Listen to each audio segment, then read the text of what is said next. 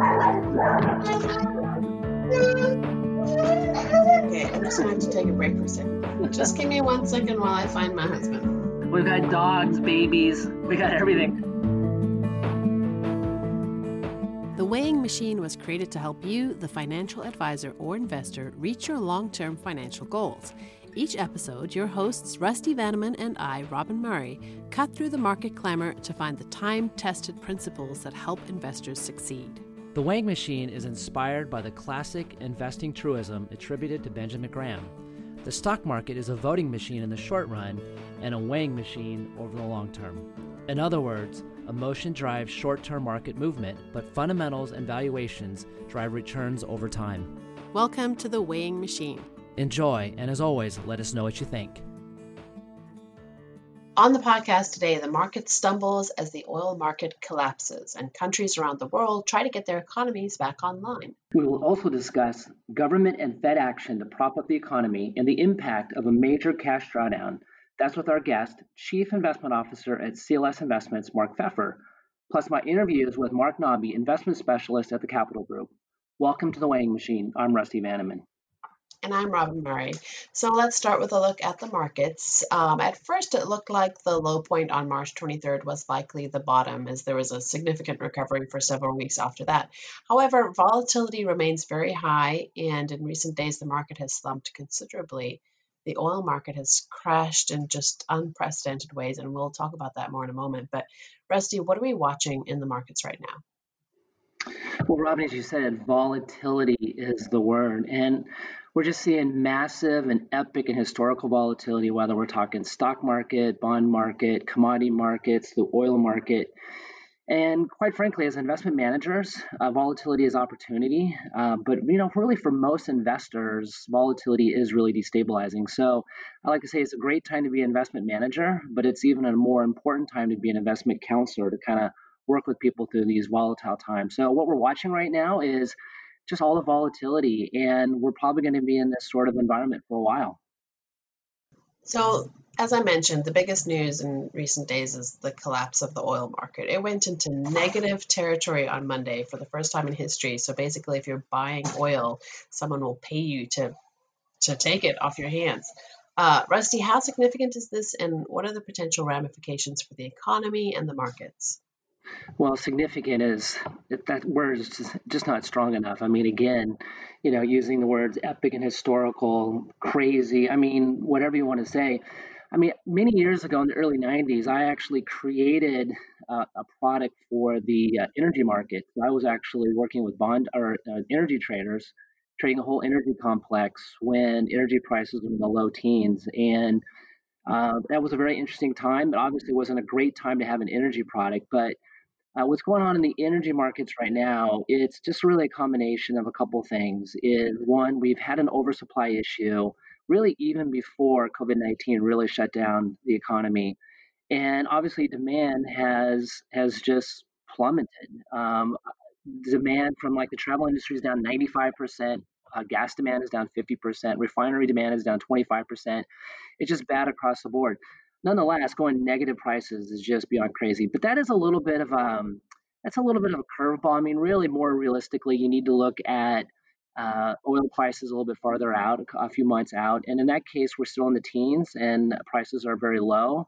So, what does that mean? Obviously, near term, it's really important. I'm glad we have Mark Pfeffer on here because he's a fixed income expert. And one of the key things to watch is what energy prices are going to do for the corporate bond market that is huge and very important to watch because if there's a massive stress to corporate bonds, particularly high yield, that could have far reaching impact. At this point, it seems like we're in a good spot. We can let Mark talk about that later on. But going down the road, obviously, with oil prices this low, it is a huge dividend or a huge plus to the consumer. When things start getting back on track, which they will, the fact that we have energy prices so low is just going to be one more massive plus for the economy and for consumers. So, some other data points that has investors worried are uh, retail sales, which fell more than most people expected, and also predictions for GDP. Uh, Goldman Sachs predicted the economy will shrink 34% in the second quarter. How realistic do you think that is, and how are we expecting further economic news to impact the markets? Well, again, we're in such a, a time period where these numbers are just going to be just mind-boggling in terms of how significantly they are, how how how massively negative they are. Um, the Goldman Sachs number down 34%, you know, they could be right. I mean, it could even be more than that. I think the consensus number right now is more like negative 5 to 10%, but I think that's because people really don't have a frame of reference. Either way, it's going to be really bad. In terms of how we should react to it, in terms of as investors, the key thing to think about two things, of course. One is the markets do move before the economy does. So like for instance, second quarter uh, GDP numbers really aren't going to come out until the middle of the summer. So um, the market's going to move well before that, and so that's item number one. And number two, it's it's actually investors will be looking for the data to start getting less bad, uh, less bad relative to expectations. Of course, when I just say expectations, I think the consensus numbers right now are trying to find their footing because you know, we don't really have a great frame of reference. But anyway, uh, in terms of the economic data, looking for things that get less bad, and probably the data point to look at because uh, you need higher frequency data, uh, and it probably is like initial claims that come out on Thursdays. Now, again, we've talked about how employment data is tend to be lagging, and often it has kind of a investors kind of can use it in a counterintuitive way. In other words, when those numbers are bad, um, usually that's a better time to invest than than um, than to sell. But anyway, initial claims is probably more relevant at this point. And once initial claims start to get materially better, or I should say materially less bad, then I think that is actually be a positive for the economy. Well, new cases of the coronavirus have begun to level off and even decline overall around the world. There's still hotspots that are surging. Um, but some countries are beginning to reopen. And what are we watching for as the global economy starts to come back online? Well, I think the big discussion is what kind of recovery we're going to have. And there's different terms that are out there.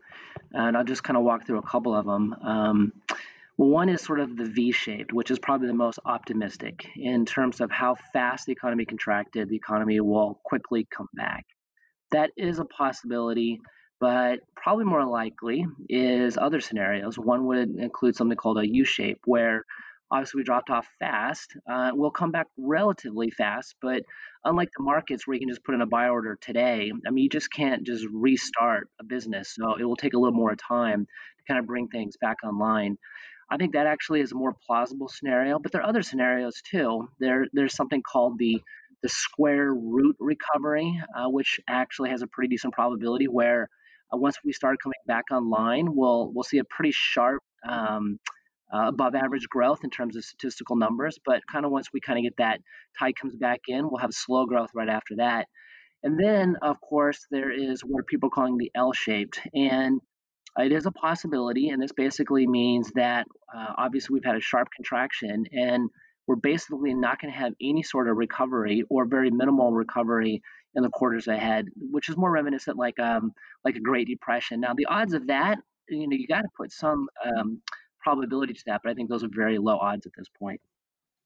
Well, let's bring in our guest, Chief Investment Officer of CLS Investments, Mark Pfeffer, calling in from New York. Hey, Mark, welcome to the weighing machine. Hi, Robin. Thanks. So, last time we talked, New York was in the early days of its lockdown. It's been a few weeks now, and that lockdown has been extended through at least May 15th, if I have that right. So, first, what's the view from New York? We've gotten accustomed to living like this. Um, I don't know if this that's a good thing or a bad thing. I mean, we are a very resilient, uh, certainly country, and as well as in New York, we have gotten used to this. That doesn't mean that uh, people aren't getting sort of cooped up. Um, I try to get outside almost every single day, at least for a walk on a day that it's not raining. Um, and right now, I think there's number one concern. There's um, caution in terms of the actions that people are taking, and I think there's, um, I guess, some sort of resigning um, f- uh, feeling that we're not going to just return to normalcy, at least in New York, for a while. Um, it's great that other parts of the country seem like they're going to be recovering faster, just given that the epidemic didn't hit as hard in other places. So I think the mindset in New York, just given that you know we I work with all these people in Omaha and, and speak to people around the country on a regular basis, but it just seems like the uh, the cautionary tale is a little bit more prevalent in New York than it is in other places. I'm optimistic that we'll have a recovery uh, at some point and that things will feel much more normal in, at some point in time. I do believe that New York is going to take a little bit longer to get to that point. let's talk about action from Washington. A second round of federal aid is on its way to small businesses, and there is still talk, although no action yet, of an additional stimulus bill that could involve possibly infrastructure spending. Basically, the government is not done propping up the economy, and the Fed continues to be active too. Mark, you wrote about some of the significant actions taken by the Fed in your most recent weekly three. What do we need to know about the Fed's response? Yeah, as I said, I, I think the Fed has been amazing in their response. Um, you know, we talked about this about a month or two ago that they they really started with um, the plumbing of the repo markets and the Fed and the money markets in terms of their concerns there. So they had increased their pace of buying to just include treasuries and mortgage-backed securities. And as time went on, they had to up their game in terms of securities that they were going to step in. So now they are looking to help the municipal market. They're looking to help the even the highest end of the high yield market. And what that has done since then, it has given investors more confidence that they can step back into buying those securities, knowing that there's another buyer out there, that it's not just uh, individuals going out there that are buying um, those types of securities. So I do think it has been a huge help. So on top of just getting the Fed funds rate to zero and increasing treasury yields, they're, they're willing to buy every type of security out there. Um, so I think it's been fantastic, and we have seen the fixed income markets uh, recover uh, a, a, at 20 between 25 and 50 percent of the losses that had occurred over this downturn uh, over the last month or so. So I think that is good. That is good to see. So companies around the country are drawing down cash from large banks, which have been willing to accommodate for the time being. Um, Alec Liu, senior investment research analyst at CLS Investments, wrote a section in the weekly three about the impact that this cash drawdown is having. Uh, what was his message there? So what he wrote about is he stated that most companies now have agreements with the banks to ensure that there'll be a set amount of cash that will be available that they can tap into. So uh, and banks are keeping this cash readily available until it is used. Um, one of the things that we had seen when the banks reported their earnings this week, they all talked also about loan provisions that they're all taking a certain amount of cash. Unfortunately, in case some of those companies that tap it um, won't be able to pay it back the amount of cash that they're being tapped into is, is about two, it's over 220 billion. So it's a significant amount of money. Uh, it's probably a good sign for the health of the economy he talks about and companies in the near term that certainly should keep them afloat. My bigger concern is what happens when this runs out and the economy does open up and if we don't get people back running uh, as fast as is expected or hoped for, what will happen then? But banks should certainly be commended for their willingness to extend credit lines to keep these companies afloat, uh, much more so than they did in the financial crisis back in 2008. And we are seeing this news echoed as well in Europe.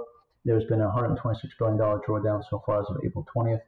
And what's going on is we're seeing that the capital markets, based on this debt that's being raised, is seeing a lot of issuance. We had a, actually a record amount of issuance in March of 2020, and we're still seeing signs that, you know, because there are plenty of people here that are, are very, very attracted to the double digit yields that you're getting on plenty of these enterprises that will be around after this crisis has long gone.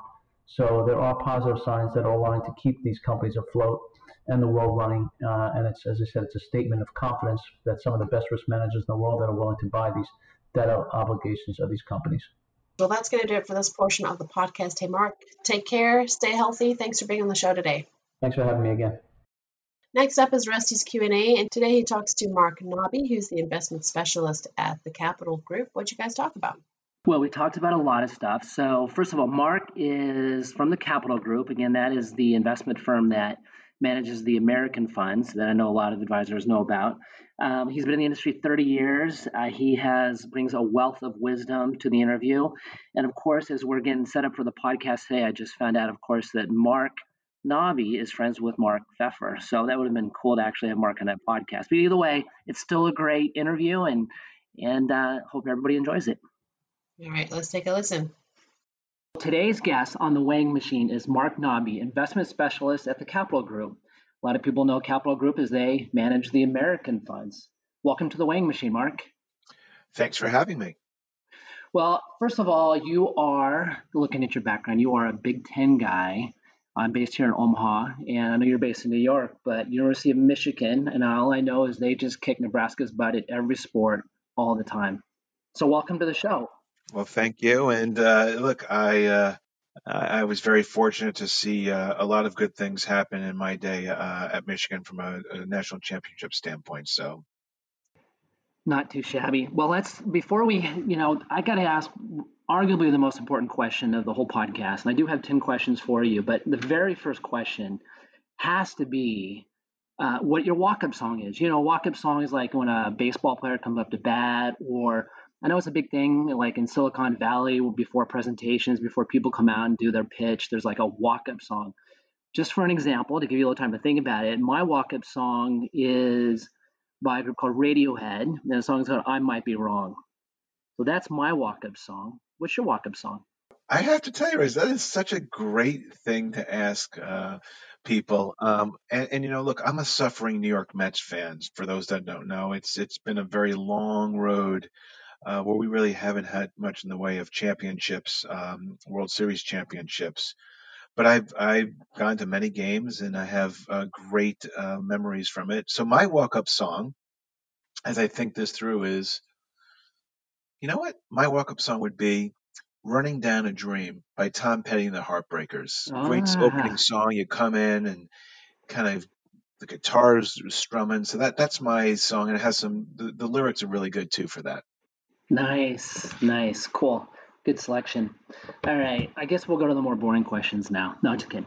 Well, first of all, the big one is tell us a little bit more about yourself and, of course, the Capital Group. Okay. Um, well, first of all, and again, I want to thank you for having me.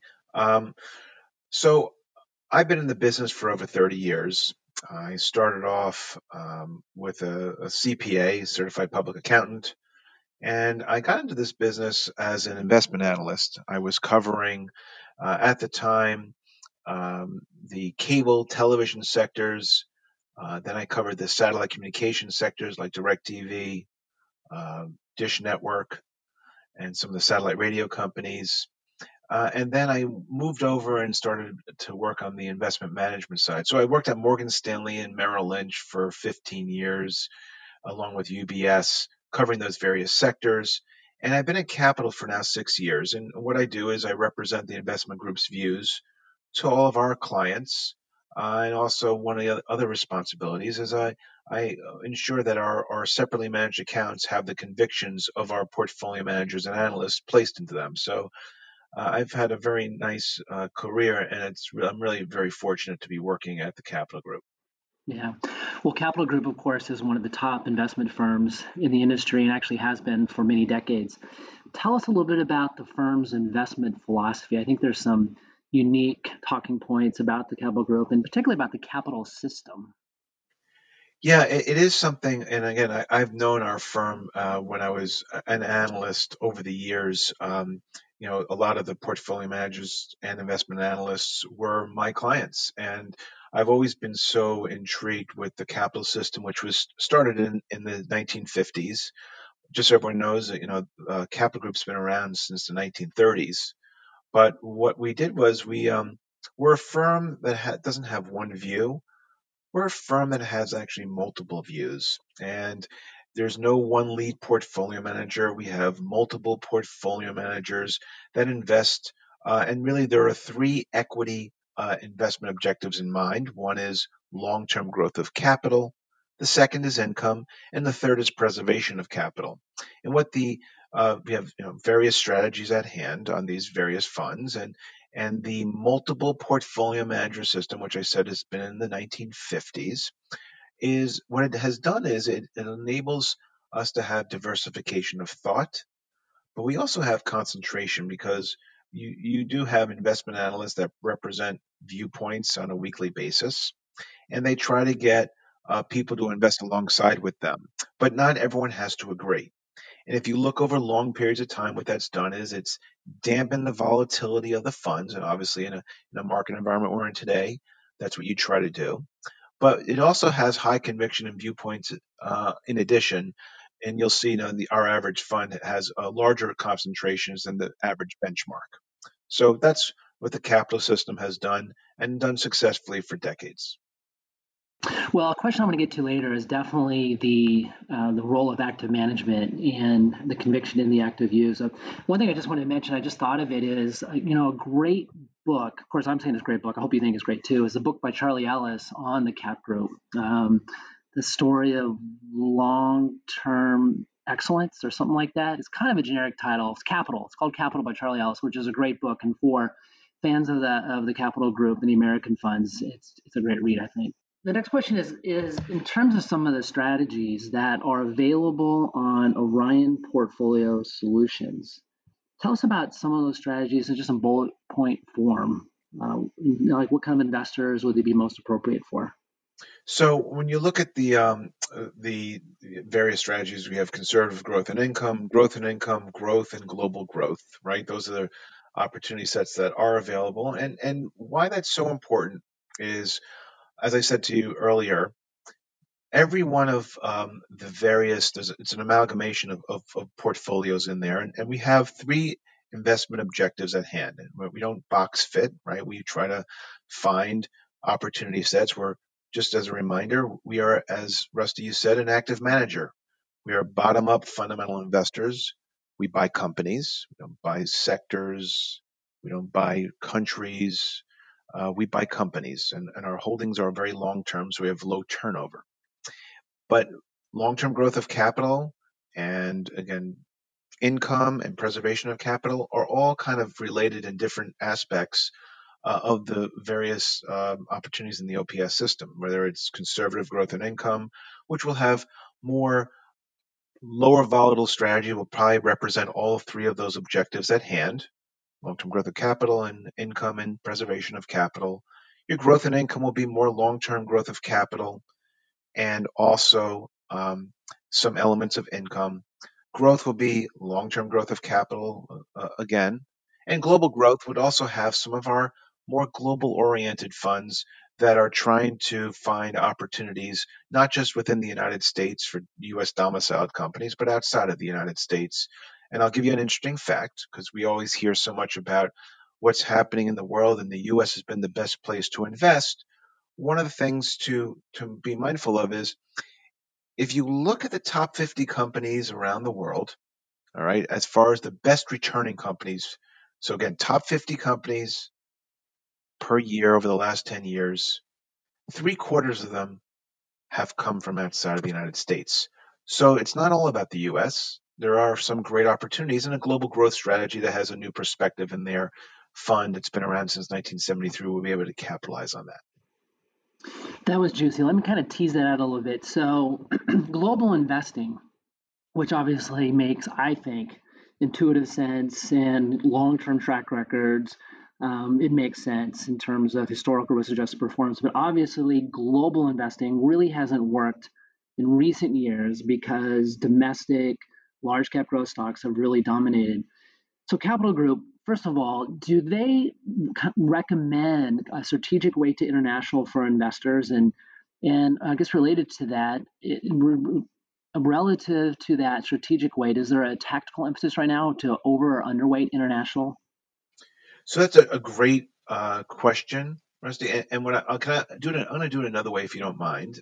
Uh, and I said because I gave that fact earlier we've been living in uh, because of interest rates have been falling and they've not just falling right now but they've been falling for the last 10 years where we've seen uh, either zero or negative interest rates in certain parts of the region and we've also been living in a low growth world and that has enabled innovators and uh, by the way there are a lot of innovation technology companies located in the united states but what people have to recognize is, and because you talked about tactical allocations, as I said earlier, we buy companies.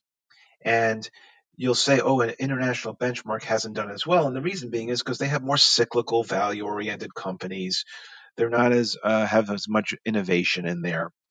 Uh, so, why I wanted to provide that dynamic of top returning holdings over the last 10 years uh, three quarters of them have come from outside of the U.S. is because we are finding great opportunities, whether in the emerging markets, whether in the developed world in Europe or Japan. They've been specific companies. And uh, we are still finding some great companies. I can think of some of the semiconductors, for example, Taiwan Semiconductor, or a semiconductor equipment name like ASML.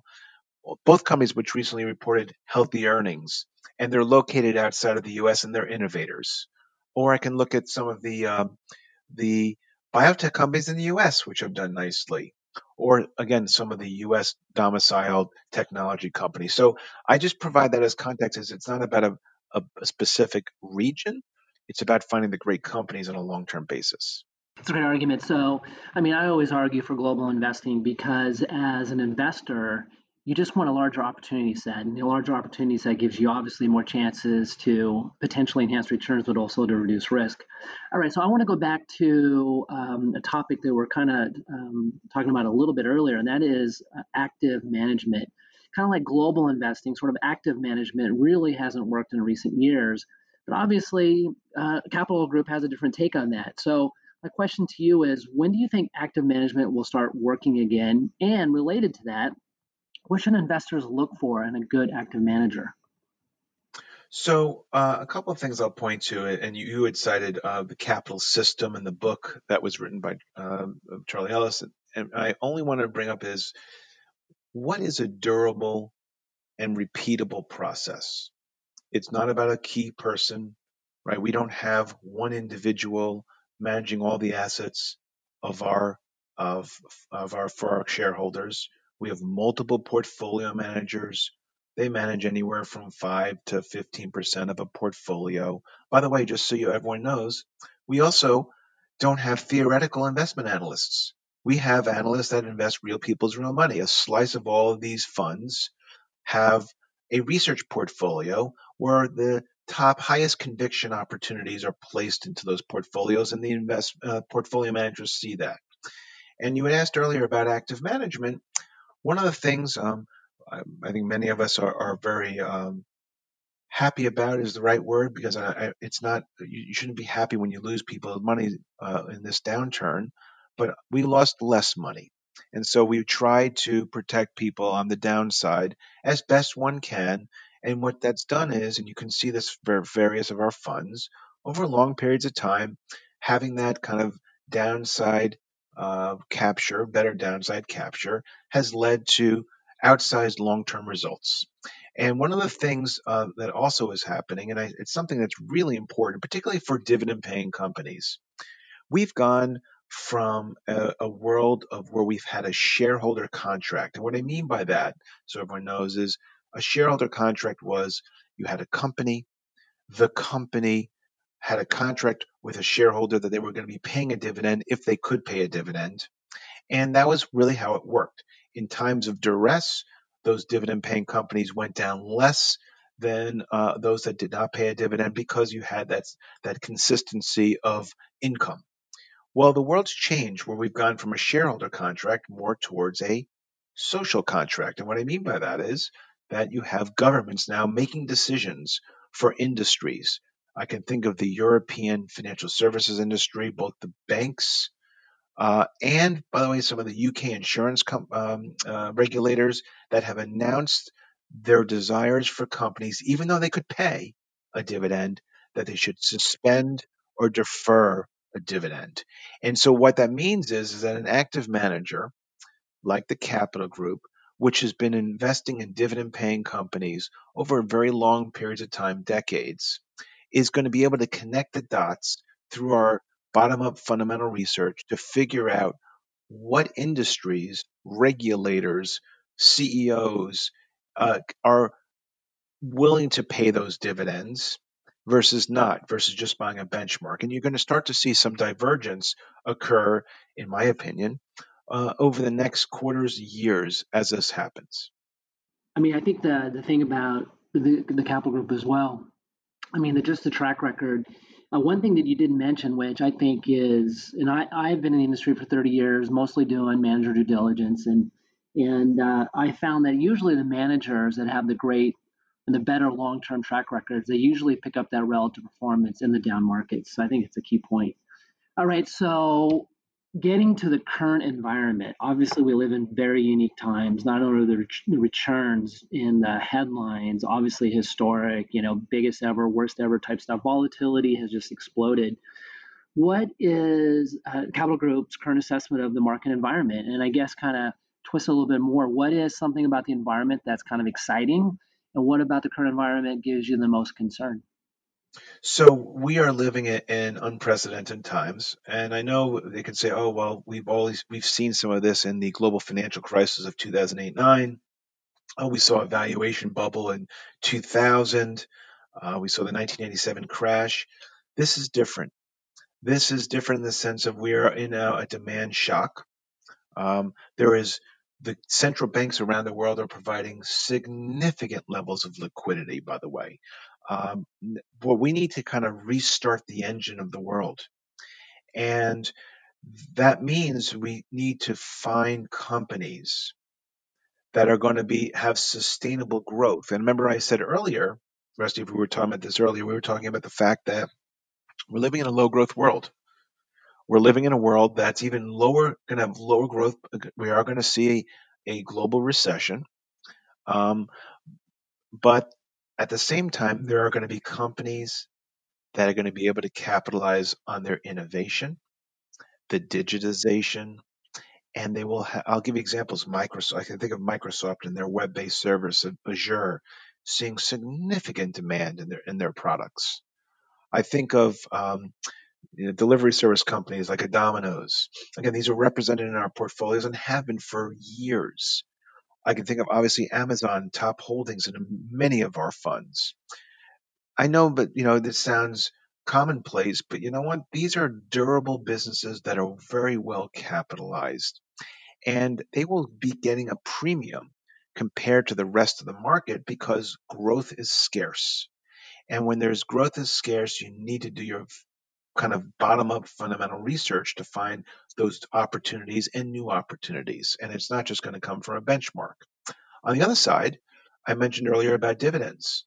And things are only going to get, in our opinion, worse before it gets better because what could happen is you have the effects of non-US governments making decisions for companies about paying dividends. And by the way, those they don't realize the importance of how much people need income.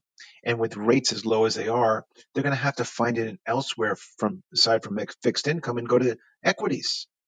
And they're cutting out industries from that. So the dynamic of trying to find dividend paying companies that are, by the way, sustainable dividend paying companies. And I'm only bringing something up because it happened yesterday. Johnson and Johnson just raised their dividend. They have they have a great balance sheet, and I'm providing that is it's trying to find those companies, and they will get a premium to the market as well. So quality dividend payers, quality growth companies are going to really be a, a place that people are going to kind of hide in. At Orion, when we when we look at new or existing uh, investment strategies or strategies, we have our due diligence process, and we look at like everybody has. There's the P's of due diligence, and you know there's three P's or five P's or nine P's or you know you can just keep going on and on. But we have our five P's as well. It's people, philosophy, process, parent, and the last one is partner because one of the things we're looking for uh, in investment strategists are those that provide uh, resources for advisors to ultimately help investors succeed and reach their long-term goals.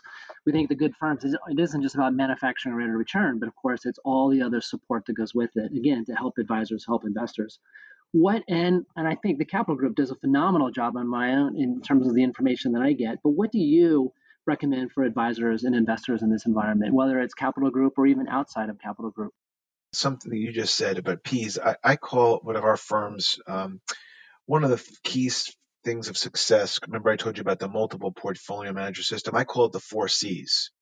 Why the firm has been successful in ensuring the the uh, the the lives of others and helping them to you know better their for themselves for retirement and other things is because of collaboration, camaraderie, cooperation, and also calibration. Every one of our portfolio managers was an analyst at our firm, and that just the average tenure of a PM has been in excess of 20 years.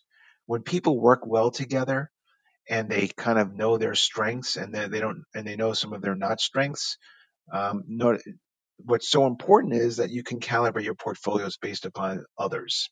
So what we're trying to do is from a resource standpoint, I'll give everyone an example uh, and and why this has worked so well for such a long period of time for our shareholders. Number one, we don't just have equity people, we have fixed income people. We have 300 people, we have 13 offices all over the world. And I know I used the word connect the dots before, but think about it. We have people that can look at the whites of the eyes of the customers, talk to the corporate executives, and also talk to suppliers, not just in a region where it's we're global, right? We have offices of investment associates all over the world. Number two, we uh, talk to our fixed income counterparts and our equity counterparts, and they do things. They really do things. They, they kind of tear apart the balance sheets to ensure these companies will be successful. Another very important distinction. We've had this for decades now. And the third is, I know I talked about the types of things we do globally, but let me tell everyone how many meetings we did because I think it's important meeting with uh, all these various companies. We had 12,500 meetings last year. We, as active managers, met with companies, and it, does, it doesn't just help with a company, it helps with an industry. And in the mar- month of March alone, because we were all sheltered in place, working from home, we did 600 virtual meetings with corporate executives. And it really helped us fine tune our portfolios of how things are going. So I hope that helps you uh, as it relates to you know what I'm trying to possess as what Capital Group does. Right. So the industry, the investment in management industry, obviously is always undergoing change, and the Capital Group has been around for decades and has successfully navigated all of these changes. But given all this rapid change, how has your firm adapted to it? So uh, we historically have been what known as a firm that has um, mutual funds, right? 40 Act mutual funds, that was, you know, 95 or so percent of the assets uh, over the years. And we've adapted. So, for example, uh, one of my responsibilities as a vehicle portfolio manager, where I ensure that our other opportunity sets of vehicles, as I call them, whether it's a separate account, whether it's a Luxembourg fund for non-US investors, whether it's a separately managed account because people have different viewpoints of stock ownership, uh, of owning a stock, but uh, versus a mutual fund. We've been, and we've also created strategies, right? We have now, as we, the, uh, uh on your platform, we in Orion, right, we have various portfolio series where we take an amalgamation of our funds based upon risk tolerance of individuals. So we've we've definitely adapted to the needs of what our shareholders are well suited for on a long-term basis. But the process of what we do, which is long-term bottom-up fundamental investing, hasn't changed and will always be the bedrock of what we've done through the since, since the 30s. And I have to feel in this current market environment, after an 11 year bull market where beta worked, you know, just being in the market, I think that given some of the dislocation, there's a lot of opportunity for active managers. And a, a firm like the Capital Group is, I think, well positioned for that environment. Well, Marc, this has been really great. Um, in closing, uh, how can listeners learn more about the Capital Group and in closing words? One recommendation is go to the, obviously the, our website, capitalgroup.com or the americanfunds.com. Uh, and, and, you can learn about our various um, portfolios. But Rusty, I'm sure you also are able to uh, provide people uh, necessary information for Orion's um, series that we provide to all of you. And we do. We have that for sure. Well, Marc, again, I really appreciate your time thank you so much for having me on the call, and I and I really want everyone to be uh, as healthy to the, um, out to these people along with their families. So thank you. Good stuff. Well, that's going to do it for this week. Rusty, take us out with your final thoughts. Stay balanced and stay the course, and stay well. We'll be back soon. Thanks for listening to The Weighing Machine, and thank you for your time and trust in Orion Advisor Solutions. The Weighing Machine is hosted by Rusty Vanneman, Chief Investment Officer at Orion Advisor Solutions, and me, Robin Murray, freelance writer and editor. If you have feedback or questions about our podcast today, please send us a note at rusty at orion.com.